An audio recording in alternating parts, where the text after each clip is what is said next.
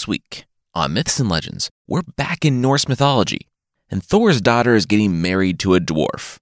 And Thor's just finding out about it the night before. This will definitely go well. The creature this week is a stinky goat who will kill you by biting your shadow.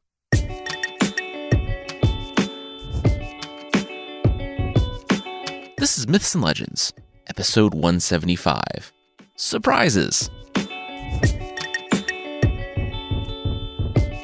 This is a podcast where I tell stories from mythology and folklore. Some are incredibly popular stories you think you know, but with surprising origins. Others are stories that might be new to you, but are definitely worth a listen. This week's episode is brought to you by Squarespace. Turn your great idea into a reality with Squarespace. Squarespace makes it easier than ever to launch your passion project. Whether you're showcasing your work or selling products of any kind, with beautiful templates and the ability to customize just about anything, you can easily make a beautiful website yourself. And if you do get stuck, Squarespace's 24 7 award winning customer support is there to help. Head to squarespace.com slash myths for a free trial. And when you're ready to launch, use the offer code MYTHS to save 10% off your first purchase of a website or domain. Like I said at the start, we are back in Norse mythology. You're probably like, hey, didn't that end like two years ago with everyone dying? Well, Yes. But we keep finding stories that work together to make episodes that I wouldn't have even thought of years ago. So today we're telling four stories from the Poetic Edda, all bound together with the story of Thor. If you haven't heard any of the previous episodes, that's okay. Norse mythology is set in medieval Scandinavia. The main gods are Odin, his wife Frigg, his son Thor, their sometimes ally, sometimes mortal enemy Loki, Freya, their kind of hostage, kind of friend, and Heimdall, the Watcher, there are elves, trolls, dark elves, dwarves, which are basically dark elves who are good at crafting, and they all live among the nine worlds, the most important of which are Asgard, where the Aesir, so Thor, Odin, and the others live, and Midgard, where our world is.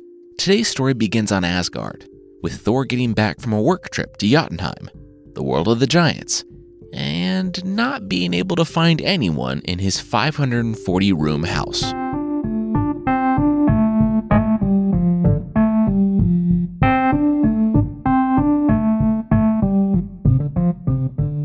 Thor walked into his house, tossed down his hammer, and kicked off his boots. It was good to be home. His house was humbly called the Place of Might, though Thor probably joked that any place he went was the place of might. He yelled out that he was home from work. Hello? Anybody? Work was, of course, going to Jotunheim, the land of the giants, and killing as many giants as he could find. He smiled it was good to be doing what he loved. When it came to the people he loved, though, well, they were nowhere to be found. I mean, what do you expect when you build a house with 540 rooms? It was the biggest house in all of Asgard, and his family was.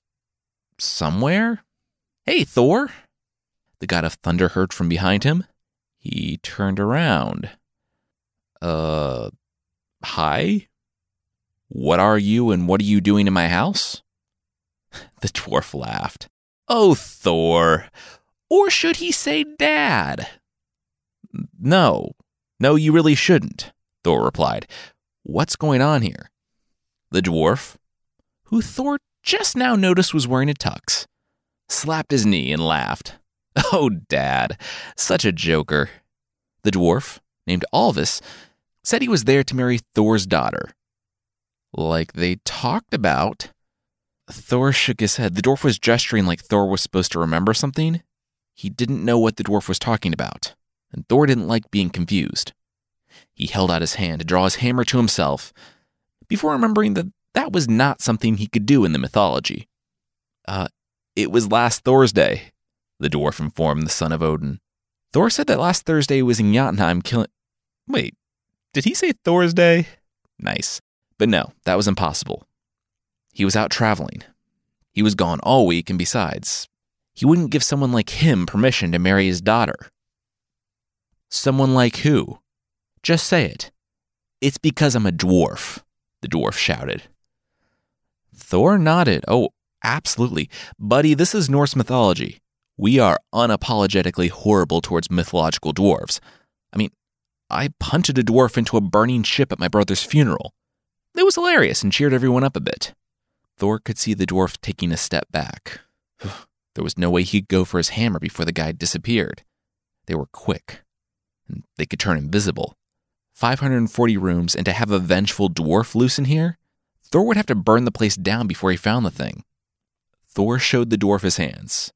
But, but, I could be wrong. I like my mead. We all do, Thor said. And the dwarf relaxed. Thor gestured to the bench. Did the dwarf want to have a seat so they could hash all this out? Thor's hammer would stay over there. Don't worry about that. The dwarf was eventually coaxed to sit down and have a cup of mead. And, as Thor shared the table with Alvis, the dwarf noticed more and more that Thor was smiling. This this was going well. Around mead three or four, Thor threw his arm around Alvis. He liked the clever guy, and just between Alvis, Thor, and the nearly limitless meat he had at the table, that's the way the world was going. Being clever. Going and smashing people's heads with hammers was awesome, but it was a dying industry. It was almost the year 1000. The times were a changin'. Alvis took a swig. yeah, millennials with their scrolls and writing things down. Oh, what? Are runestones not good enough for you now? Alvis barked, and Thor pointed at him. This guy got it. But seriously, though, the weapons of the future weren't hammers, they were words. And Thor would be proud to have his daughter marry a man like Alvis, but only if Alvis was as he looked, only if he was smart. Alvis nodded. Oh, he was smart. His name literally meant all wise. Alvis didn't want to brag, but he pretty much knew everything. Thor took another drink and nodded. See? This is what he wanted to hear. Lead with that next time. All right, show me. Alvis was confused. Show him. Show him what? Thor looked at the dwarf like he was making complete sense. What did Thor mean, show him? Thor threw up his hands. Alvis the dwarf. What does he know? Does he know things? Let's find out. The dwarf asked if Thor wanted Alvis to tell him literally all the information in the nine worlds. Thor looked to the window, to the snow starting to come down in the night. Yeah, yeah, that sounded good.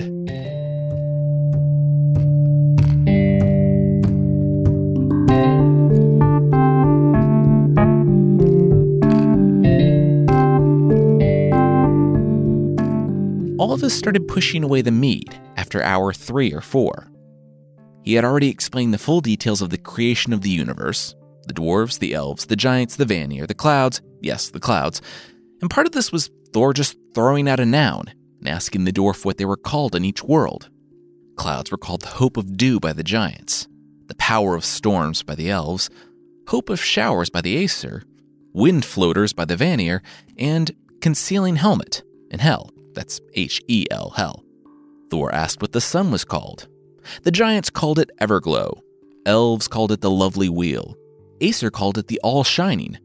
And the dwarfs call it Dvalin's Plaything. The Vanir called the ocean Rolling One. The elves called it Liquid Fundament. The dwarfs called it Deep Ocean. And the giants were probably the farthest off, with Eel Land. I'll list out all of these on the post on mythpodcast.com. And it does kind of help you understand the differences between the worlds and the different mythological cultures in Norse mythology. One thing I do have to point out, though, because I was an English major who took a course on modernist literature and I'm always on the lookout for unreliable narrators, is how do we know that this dwarf, who calls himself all wise, can be trusted? I mean, Thor has never been the most academic of the Aesir, and as far as we know, Alvis's pronouncements are not peer reviewed. It's just him and Thor, and the dwarf has every incentive to lie. I mean, the story appears to be playing things straight, but it's always kind of at the back of my mind. Anyway, after wood, fire, wind, crops, and night, Thor thought of a good one the names of Odin. I'll go and list these on the post as well. There are a ton of them. And these were names that Thor actually knew, except for one. Wait, who is that? Grimnir? Alvis asked. Oh, th- that was Odin. Thor shook his head. Nope, his dad told him everything. That was wrong. It was hammer time, and not the puffy pants type, but the I'm gonna be cleaning dwarf out of my grout for days type. Alvis said that Odin took the name after he and his wife Frigg raised two sons together. Thor said that, yeah, they were great parents. They raised him and Balder. Sure, Thor was a killing machine and Balder was dead after Frigg's spell of protection left one pretty prominent back door that Loki exploited to kill him, but they were awesome parents. Alvis shook his head. No, it wasn't Thor and Balder. It was Agnar and Geirröd. Thor cocked his head. All right, call him Fenrir, the time they tried to bind the wolf, because he'll bite. Who were Agnar and Geirröd? So Alvis started in on the story of the time Odin and Frigg raised two sons, ones that weren't Thor and Balder.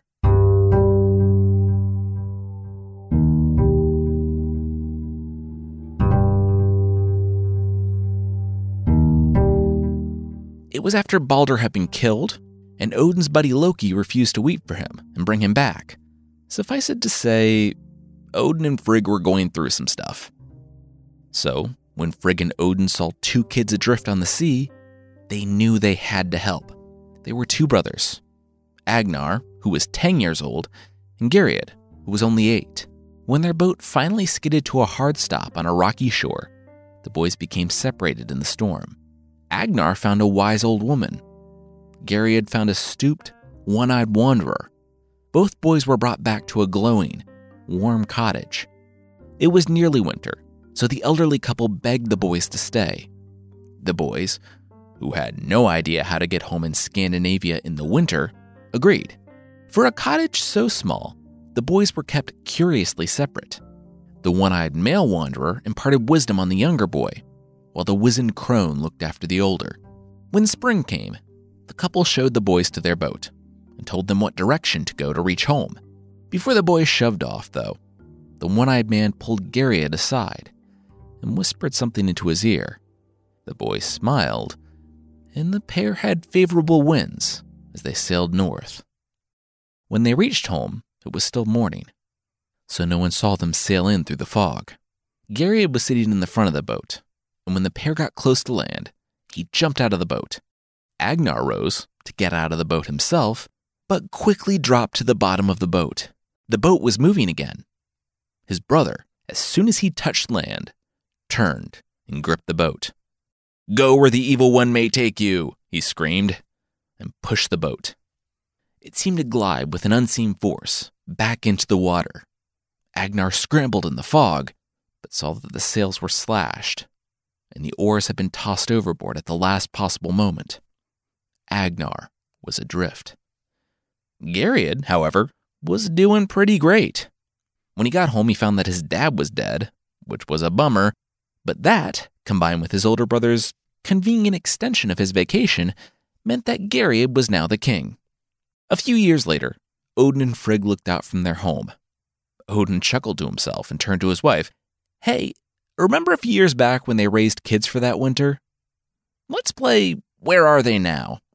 Frigg said it wasn't a competition. They were working through Balder's death, and why was her foster son in a cave? Odin laughed. Yeah, he totally won that one. Turned out they got separated just as they hit land. No idea how that happened. And Agnar drifted until he came to rest in a cave. Turned out a giantess lived there, and yada yada yada. He now had two half giant children. Meanwhile, Geirröd was named king after his father died and just expanded his kingdom. So, yeah, better parent, Odin. Odin laughed. At least she didn't try to protect Agnar. They all saw what happened the last time she did that. Eh, you know what? That's that was a step too far. Too soon. Frigg pursed her lips. Something was up here. Her kid should have been a king. He was the older brother. Now he was in a cave with a giantess? She shook her head. Time to go nuclear. She turned to Odin. Your kid isn't very hospitable, Frigg said. Odin couldn't believe what he was hearing. If his eye patch was a monocle, it would have dropped into his mead. Oh, yeah, Frigg said. Geirröd is so stingy with food that he tortures his guests if it seems that too many have come. Frigg crossed her arms and sat back, surveying the devastation. Odin shook his head. She, she knew what she was saying, right? In Scandinavia, in the Middle Ages, that was almost as bad as it got. To accuse someone of being a bad host. Hospitality is a massive deal in the medieval world. Frigg looked at her husband. Oh, sorry. Did she misspeak? Odin stood. Oh, no, no, no. She didn't get to say something like that. That his foster boy was inhospitable. He bet that Frigg was wrong. That his boy was super hospitable and would never, what, torture guests? That was insane. Frigg smirked. She'd take that bet. Odin shook his head. He'd have to go himself to make sure things were fair. He gripped the bottom of his cloak and pulled it up. In an instant, he wasn't the majestic king of the gods, with broad shoulders, golden armbands, and an air of authority. He was a hunched and scraggly wanderer, an old, one eyed man that the world would overlook. He looked at Frigg and limped from the hall.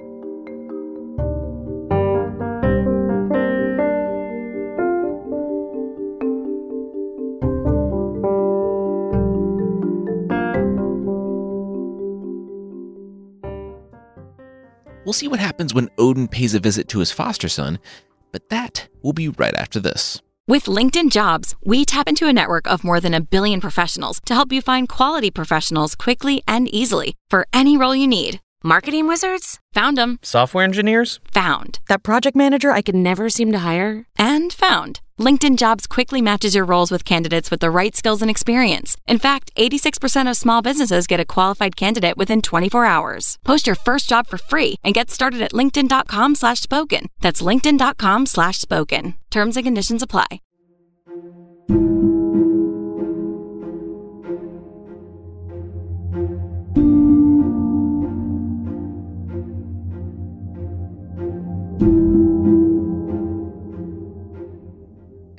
Hey, there, old man, Geirröd yelled at the old man who had just come in from the cold. The one eyed old man yelled, Hey, his name was Grimnir. For maybe the first time on this podcast, no one suspected that the one eyed Odinic wanderer was Odin. Maybe Odin had been taking acting classes, who knows? The king and Odin's foster son, Geirröd, said that they had a new tradition when it came to old men arriving mysteriously in their court. Cut to 10 minutes later, when Grimnir was outside, on his knees, looking up at two massive hounds. He swallowed hard. What what was going on, buddy? Geirröd had nodded to the people holding the leads. Well, he said that depended on the hounds. Now, Odin was an Aesir. He was one of the gods, but that didn't mean he didn't feel pain and he absolutely didn't want this human suit he was wearing to be torn apart by dogs. So, just for the dogs, he would let a little bit of his power shine through. Of course, this was exactly what Frigg was banking on. Just minutes before Odin arrived, one of Frigg's handmaids had arrived at Geirröd's court. And she wasn't hiding anything. She arrived in the form of one of Frigg's messengers, saying that there was a wizard in these lands wandering in the guise of an old man in a blue cloak. He called himself Grimnir, and the way Geirröd could know that this was the guy, other than him being an old man named Grimnir wearing a blue cloak, was that dogs would not attack him. So that's how Odin ended up on his hands and knees in the mud, staring at two very uninterested dogs. With a flick of his wrist, Geirröd ordered Grimnir up and into the hall. Now, the people of Norse mythology generally do not look upon magic favorably, and that's doubly true if the Queen of the Gods comes to you and warns you that a wizard is coming. Geirröd asked Grimnir who the man was and what he wanted, but the one eyed stranger only looked back with disdain, inside thinking two things. One, he raised this boy better than this, even though he raised him to abandon his older brother to his death, and two, he was totally gonna lose this bet. The loss became certain, though, when Geirröd saw that Grimnir wasn't going to talk. So he had some fires built. The old man, Grimnir, was chained up within a foot of two blazing fires. Not close enough to set him ablaze, but close enough to keep his skin constantly searing. Grimnir screamed, and Geirröd smirked. the king said that he would be back when the wizard was ready to talk. And the wizard talked. He talked about a lot of things, just none of it relevant to the king. Over the next eight days and nights, 192 hours total, Odin screamed in agony as his flesh was seared by the fires on either side.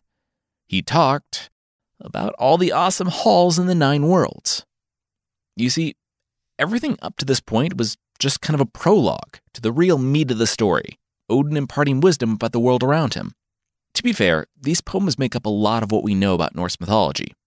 So if this story didn't become an encyclopedia entry, we might not know that a goat stands on the roof of Valhalla, with mead flowing from her udders, or the names of Odin's ravens that go around the world and gather information for him, and stuff like that.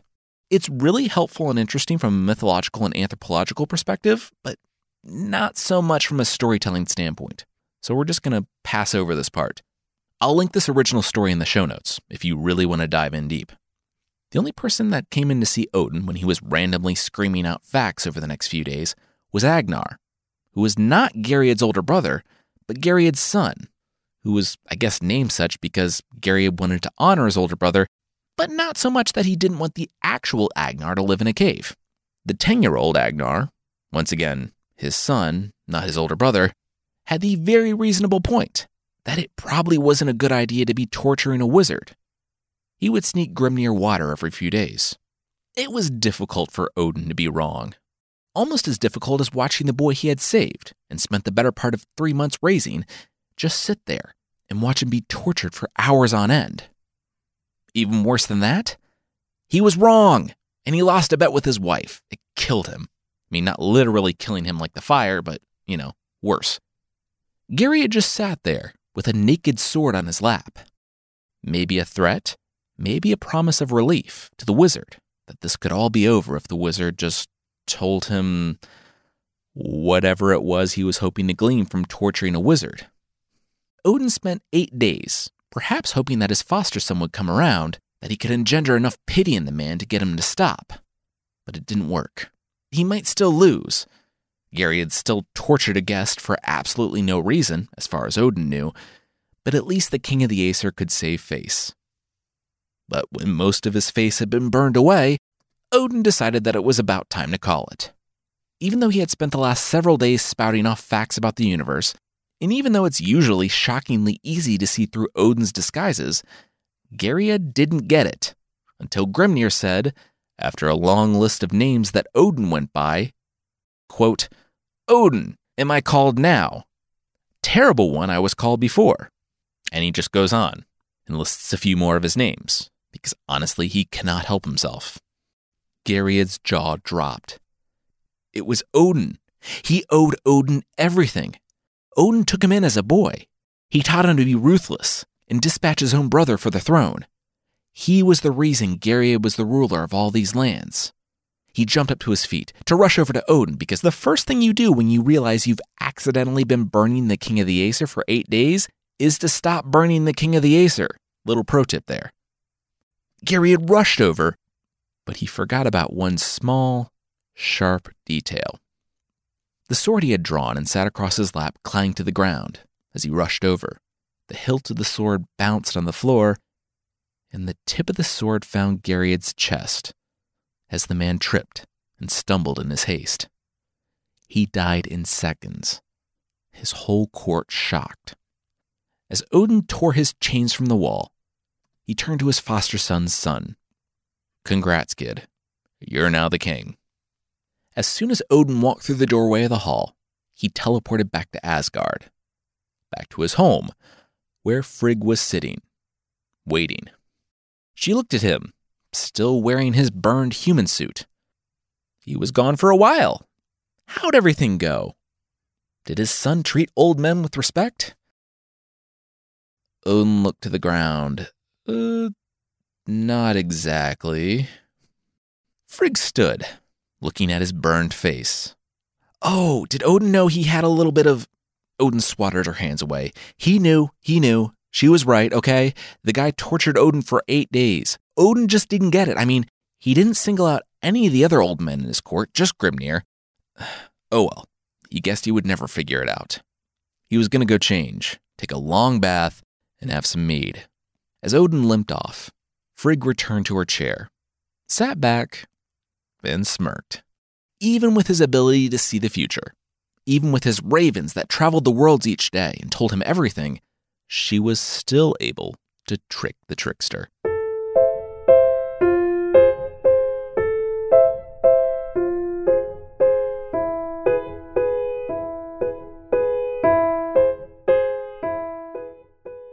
Wait, isn't Loki the trickster of Norse myth?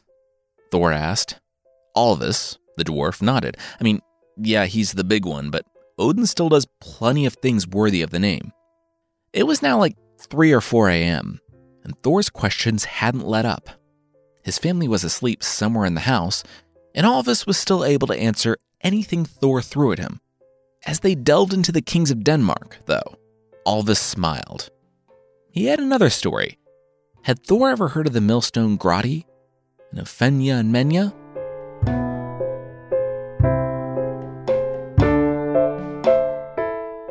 Fenya and Menya were singing, but not by choice. They had been bought by the Danish king, Frodi, when he went to Sweden. He needed someone to work the magical millstone, Grotti. No man was big enough to work it, but it was said that anyone who could move the stones would have anything they wished for. So, naturally, this job was entrusted to two women Frodi enslaved, chained to the millstone, and whipped, lest they stop moving for more than a few minutes at a time. Frodi could hardly believe it at first. As the women sang their wishes, gold spilled from the millstone. Frodi had slaves running back and forth for days, only to clear a path so the women could keep walking, keep grinding. This went on for weeks, until Frodi decided to take a break with the gold. He decided that he would go a bit more intangible. Peace for his kingdom. Through grunts and screams, the women were commanded to sing. And over the course of days, people became more and more peaceful in Denmark. Not only were medieval Scandinavia's many murders down, but Snorri tells us that if a son met the man who killed his father, he couldn't even bring himself to hurt that man. A gold ring could rest on the moors undisturbed forever. This was very nearly counterproductive, because you can't whip people if you can't bring yourself to harm them. But Frodi was happy to see that even without the incentive, the women continued grinding. They started adding to the song, though. They sang of their home, of how they weren't just very buff women, they were very buff giants. They had been the daughters of Thiazi, who had made the ill advised choice of trusting Loki and paid for it with his life. As most do, they had lifted mountains, killed berserkers, and wrestled with the giants. Now they were being held as slaves, the mud eating into their bare feet and the cold seeping deeper and deeper into their bones through the rags the king had given them. They demanded rest. the king laughed. Well, they might have been born in Jotunheim, but they were in Midgard now, and they were his slaves. They didn't get to demand anything. He raised the whip, but he didn't use it. They scowled and continued singing their song of peace for the Danish kingdom. Frodi grinned and went to bed. A few hours later, Frodi was sprinting down the hall. He burst through the door to find them resting, sweat soaked by the mill. What had they done? The women, for the first time, met his smile with smiles of their own. Sometime in the night, their song had changed from one of peace and serenity to one of fire, spears, and, quote, slaughter stained weapons to a song of war. The women had ground out an army. They could all now hear screams from outside. The watchers on the wall, they had been influenced by the giant song of peace. They weren't even fighting back as the invaders poured over and killed them without hesitation. As they heard the fighting coming for them from down the hall, the women sighed. We've ground, Frodi, to the point where we must stop the women have done a full stint of milling. The invading army burst through the door, and King Frodi never left that room. The short era known as Frodi's Peace died a violent death.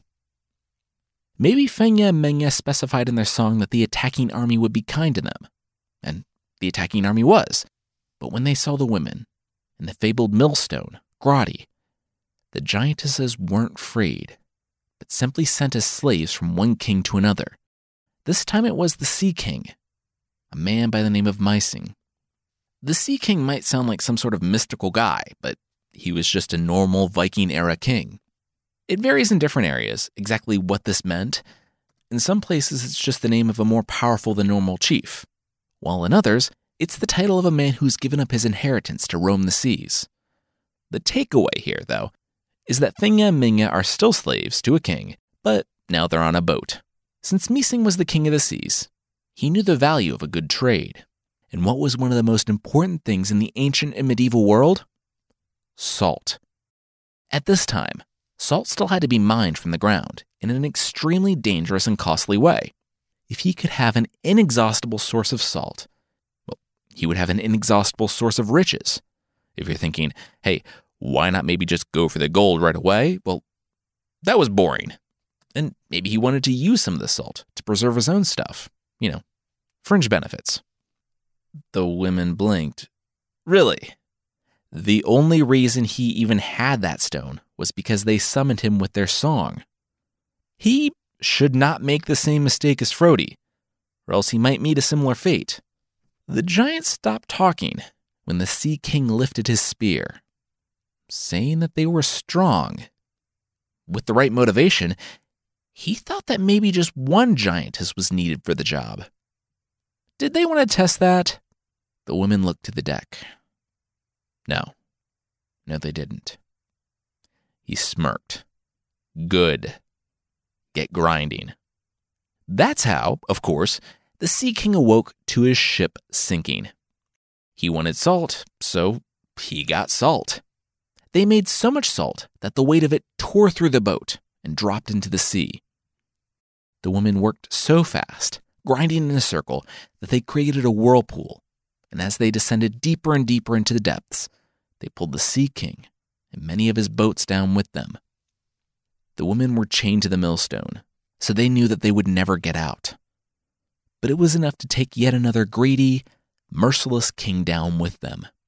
Something they didn't intend, though, was that the millstone, with the motion of the whirlpool, kept grinding their last wish on the ocean floor was salt, so the millstone kept spitting out salt. Soon, salt permeated the entire ocean, which up to that point had been fresh water. They say that Grotti's millstone is still moving, still grinding, adding salt to the ocean to this day.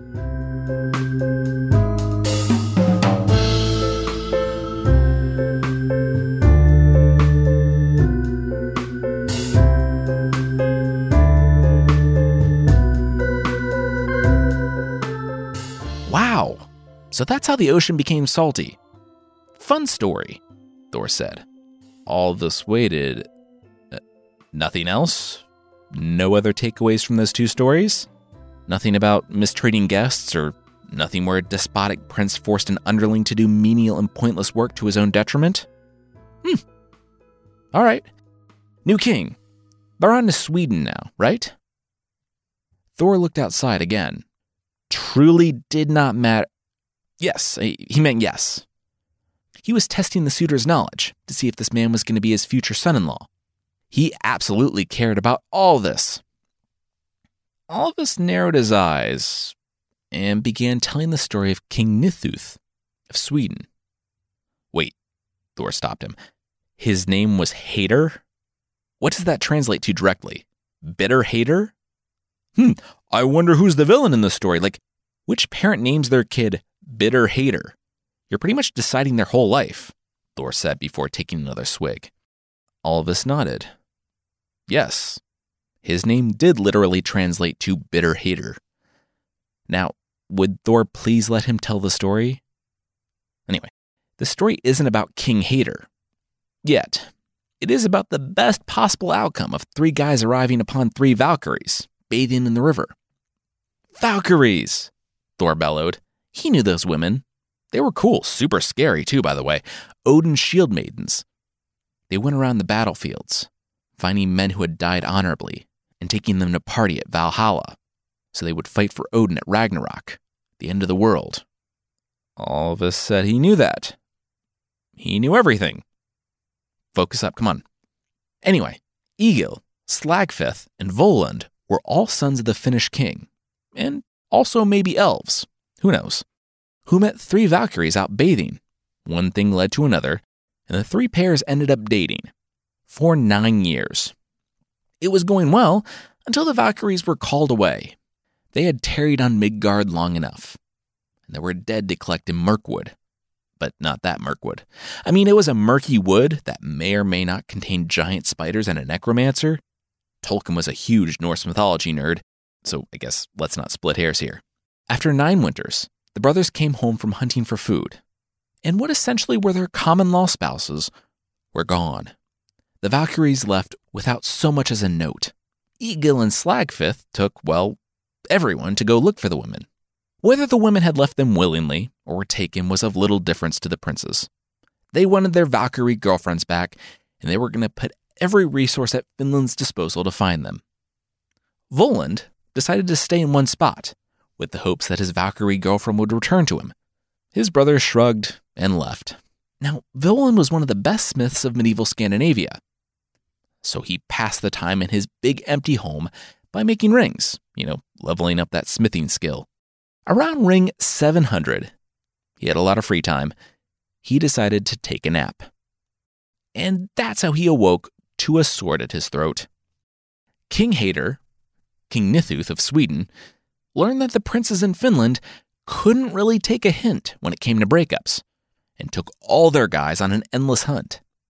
When they learned they could conquer the kingdom in Finland and capture one of the best smiths in the world, well, the latter was just icing on the cake. The 700 rings were a nice little bonus. Because Volund didn't want to be the eternal prisoner of a Swedish king who had tortured him if he didn't make nice things, Volund ran. Once. Then King Hader cut the sinews on the back of his knees and imprisoned him on an island. Now, the only one allowed on the island was King Hader, and virtually no one knew that Volund had been taken. His brothers were going from battlefield to battlefield, looking for their girlfriends on a ceaseless, fruitless journey. No one knew that he was imprisoned except the royal family. King Hader had given one of Volund's 700 rings to his daughter, Bodhild, and the whole family had marveled at Volund's work. One day, the smith got a message. It wasn't from the king, but from the two princes asking if they could come in secret to see the treasure hoard that their father had commissioned. Volund thought about this. Could, could it really be this easy? He wrote back that if they wanted to check out the treasure hoard, then they should come alone, leave in secret, and tell no one where they were going. As he sent the letter back with a messenger, he knew that this would never work, but hey, it was worth a shot. So he was surprised when, a few days later, it worked. A ship appeared on the horizon. It was the brothers, the two little haters. They announced that they had done everything he told them. Let's go get a look at that treasure hoard. The smith limped over it.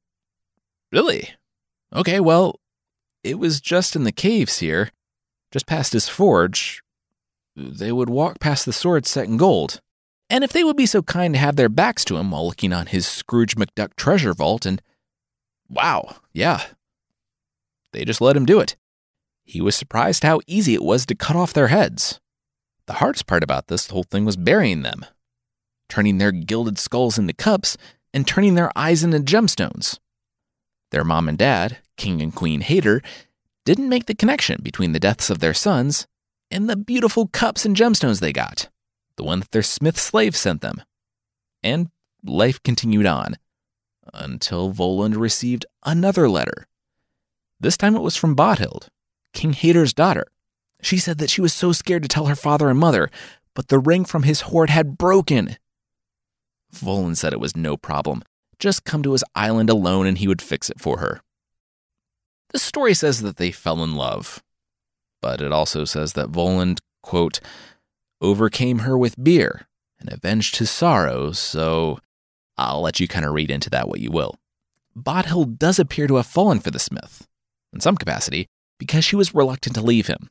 But life had to go on. and the longer she was away from court, the more suspicious everyone would be.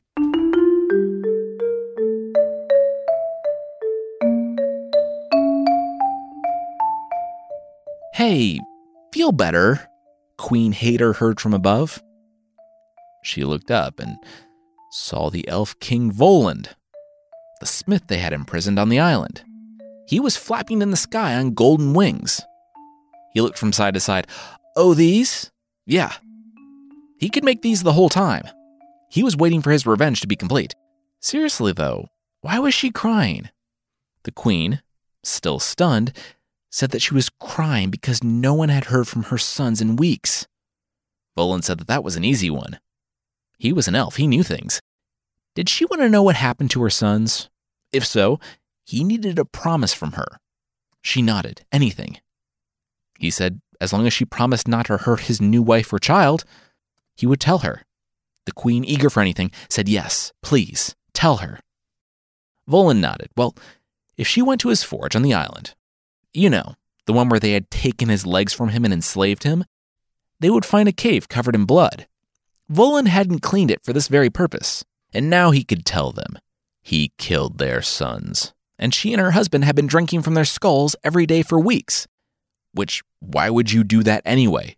Don't drink from skulls. Period. Oh, and those gemstones on the queen's brooch? Yeah, those were their eyes. Once again, elf magic. Now that she knew the truth, though, she and the king couldn't go after his wife and child, which, plot twist, was their daughter Bodhild and her unborn child. He flapped his wings. All right.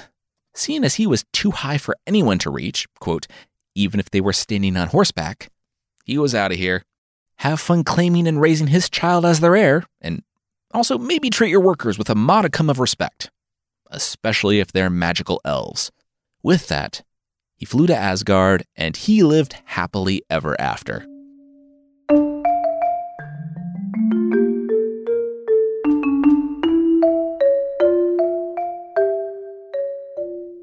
Thor snapped a finger. He knew Volund, the elf guy with the wings. Good guy. I mean, horrifying guy, but really, who wasn't in Norse mythology? He turned back to Alvis and smiled. This had been a good night he could see that Alvis was everything the dwarf had presented himself to be, and more. He put his hand on the dwarf's shoulder and looked the being in his eyes. He would be proud to call Alvis his son. Did Alvis accept? Alvis? Thor stepped back. Oh, oh, oh, oh, that's right. When sunlight hits dwarves, they turn to stone. And Thor wasn't wrong Alvis had been so engrossed in his story that he hadn't noticed the early morning sunbeam creeping across the room. When he finished his final story about Volund and King Hader, a whole world's worth of knowledge conveyed in a night, the sunlight touched him, turning him irreversibly into stone. Thor stood there and tapped his foot. Well, then I can't marry her to you, Alvis. This is huge honor for a dwarf, and your silence? Ugh, just makes me so angry. I won't be mad if it's a no, but to not respond at all, Alvis? Ugh, that's it. Thor took his hammer and, in one lightning packed smash, reduced the stone Alvis to gravel. It was then that his family came running. What was all that noise? Thor's daughter asked. Why was there bits of stone all over their house? Thor gestured to the stone. These rocks? Oh, that was her husband. He laughed. Ah, just kidding. Dad stuff. All right, what's for breakfast? His daughter got serious. About that. You see, she had actually met someone. He was a wonderful, brilliant man, and just last Thursday, she had pledged herself to marry him. He was a dwarf, but she told him that her father would understand because she loved him. Thor stood frozen with a shocked smile on his face and stepped in front of his daughter, blocking her view of the face that remained unbegraveled on the ground. Oh? Well, yeah, I mean, the heart wants what it wants. If she loved him, Thor would love him too. When was he supposed to stop by? Oh, today? Awesome. Well, Thor would get all this cleaned up and he looked forward to meeting the dwarf. Oh, hoped he showed up, though. Those dwarfs, they were tricky. Her old man could be trickier, though. She looked to her dad. This was a weird tangent, but okay. Thor smiled. He was just excited. His daughter was getting married. Her eyes widened. Seriously? He approved? Thor hugged his daughter. You know what? If she approved, he approved. When the dwarf showed up, they'd give him the good news. Thor's daughter held him close and said he was the best dad ever. Thor kicked the stone dwarf face back, and it shattered against a wall. Yes, yes, he was.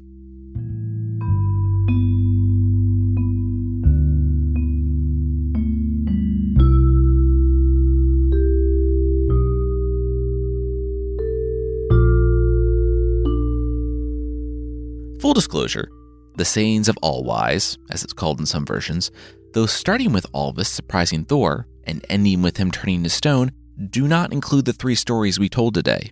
Those are elsewhere in the Poetic Edda.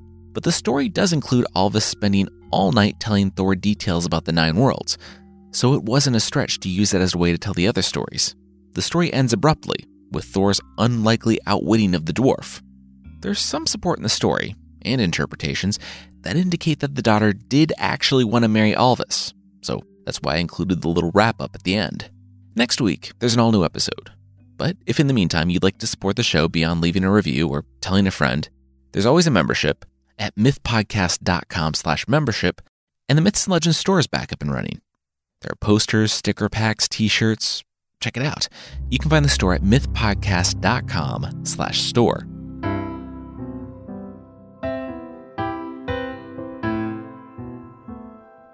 The creature this week is the Segbin from the folklore of the Philippines. The Segbin is a large, dark, hornless, smelly goat. Also, it's invisible during the day. Sometimes. That in itself isn't bad. What is bad, however, is that the Segbin can kill you with a look or by biting your shadow. On the long list of things to worry about in this world, I bet you didn't think smelly goat bites on your shadow would be a thing. If a dying person happens to be around the Segbin, the Segbin will drain off and consume their life. And any child who falls prey to the smelly goat will have their heart made into a magical amulet, which will then be used for magical powers, sometimes by wizards. That part was unclear. Even though the Segbin will kill you, it will not eat you, as I guess it just hunts for sport, preferring to gorge itself on charcoal, pumpkins, and corpses. Yeah, I guess a human that it's killed itself? Pass. A corpse that's been ripening for a few days? Bon appetit. If you catch it in its goat form, though, it'll just pretend to eat grass until you leave. It doesn't actually eat grass, though, that'd be gross. It has a corpse to get back to. It has a number of other forms that include a long legged frog, a locust, and another goat with floppy ears you can always figure out what the Segbin is because, in any form, it stinks, and wild animals never stink. If you want to keep the Segbin away, it hates thick smoke and the clanging of knives. So that makes sleeping in your house very easy to keep away the stinky goat that can kill you by biting your shadow. Just build a fire with thick black smoke in your room and sleep with a bunch of knives. Okay, I don't think I need to say this, but please don't do that.